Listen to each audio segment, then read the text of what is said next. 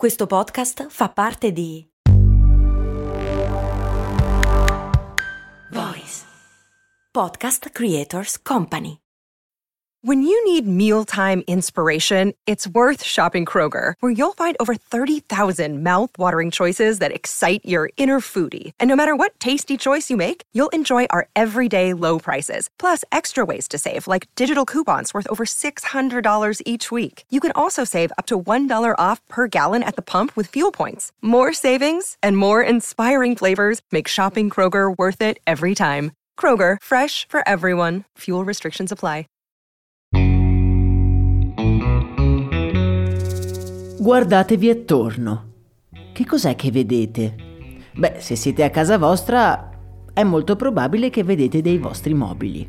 Magari vi vengono in mente le storie che nascondono questi mobili, le persone che li hanno posseduti prima di voi o il giorno che li avete comprati. Il bello e il brutto dei mobili è che nel bene o nel male, una volta che li abbiamo comprati, ci ritroviamo intorno per sempre. Beh, amici miei, è molto probabile che le cose potrebbero anche cambiare.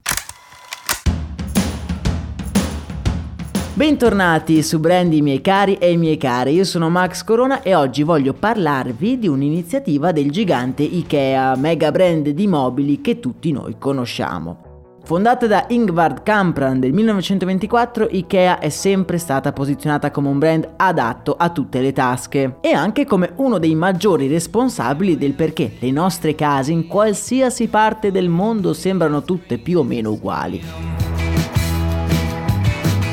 L'idea di Campard era quella di fornire un'alternativa bella e piacevole anche a chi non poteva permettersi i costosi prezzi del design. Comprando un mobile IKEA sai che non avrai la qualità più alta possibile, ma anche allo stesso tempo che quella poltrona starà più o meno sicuramente bene nel tuo salotto.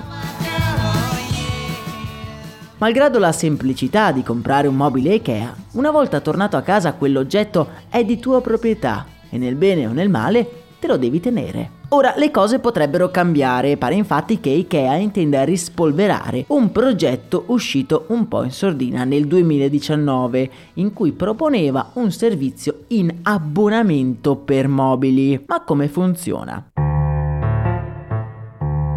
In realtà il funzionamento di IKEA Rental è piuttosto intuitivo. Invece di comprare fisicamente i mobili, li noleggi al prezzo di un abbonamento mensile e poi quando non ti servono più disdici l'abbonamento e si vengono a riprendere i mobili come se niente fosse successo. Che ci crediate o no, l'idea di fornire arredamento in abbonamento fa parte del progetto sostenibilità dell'azienda svedese. Con questo progetto infatti l'azienda intenderebbe incentivare l'economia circolare togliendo dalle spalle del consumatore finale l'onere di possedere praticamente tutto quello che ha intorno. E badate bene che abbonandosi ad IKEA Rental non solo non sarete responsabili dei vostri mobili, ma potrete cambiarli come e quando vi pare. Il vostro divano non vi piace più, ne avete visto un altro che potrebbe fare il caso vostro? Tac! Potete cambiarlo. Ok, detta così non sembra molto sostenibile la faccenda, ma andiamo un pochino con ordine. In realtà IKEA Rent sembra perfetto solo per una nicchia molto specifica di consumatori, per chi è in una fase della vita in cui si trasferisce molto spesso. Chi ci è passato lo sa, arredare una casa vuota è un bel lavoro e una bella spesa, che si aggiunge al fatto di dover vendere personalmente tutti i mobili quando ci si trasferisce, per poi ricomprarli in un'altra città, oppure spendere una follia per trasportare i mobili che abbiamo comprato in precedenza. Fondamentalmente questo è il concetto del product as service, ovvero non si compra il prodotto in sé ma il servizio che questo fa. Ok, ma voi come me vi starete sicuramente chiedendo quanto diamine costa questo abbonamento per mobili? Ok, scandagliando il catalogo ho notato che affittare l'arredamento per un salotto con un divano, un tavolino, due sedie e un tavolo molto semplice, ci potrebbe costare poco meno di 70 euro al mese per ottenere dei mobili che dobbiamo tenere almeno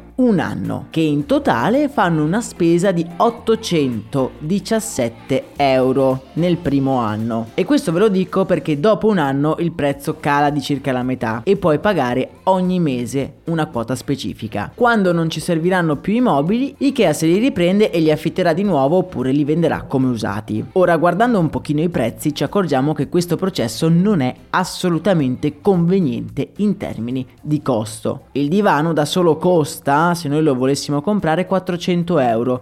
Un anno di noleggio costa 550 e alla fine dell'anno non è neanche tuo. Cioè a questo punto facciamo davvero prima a comprarlo e a rivenderlo. E quindi Ikea ha fatto una cosa totalmente fuori di testa? Beh, non proprio, perché se ci ragioniamo un attimo e allarghiamo l'immagine, possibili acquirenti capiamo che noi, singoli individui, non siamo interessati, ma altri, che ne so, per esempio un'azienda, un coworking, potrebbero esserlo. Perché in questo modo si potrebbe avere l'arredamento dell'ufficio sempre fresco e moderno, senza però perdere la testa durante la logistica. Senza contare che l'investimento iniziale sarebbe molto minore, un bonus non da poco per un'azienda che ha appena cominciato. Voi che cosa ne pensate? Potrebbe essere questo il futuro dell'arredamento? Parliamone come sempre nel nostro canale Telegram. Ah, e se volete rispolverare anche la storia di Ikea, l'abbiamo raccontata nel podcast Storie di Brand. Vi lascio anche quel link nella descrizione. Per oggi intanto è davvero tutto, noi ci sentiamo ad un prossimo episodio, un abbraccio e un saluto da Max Corona.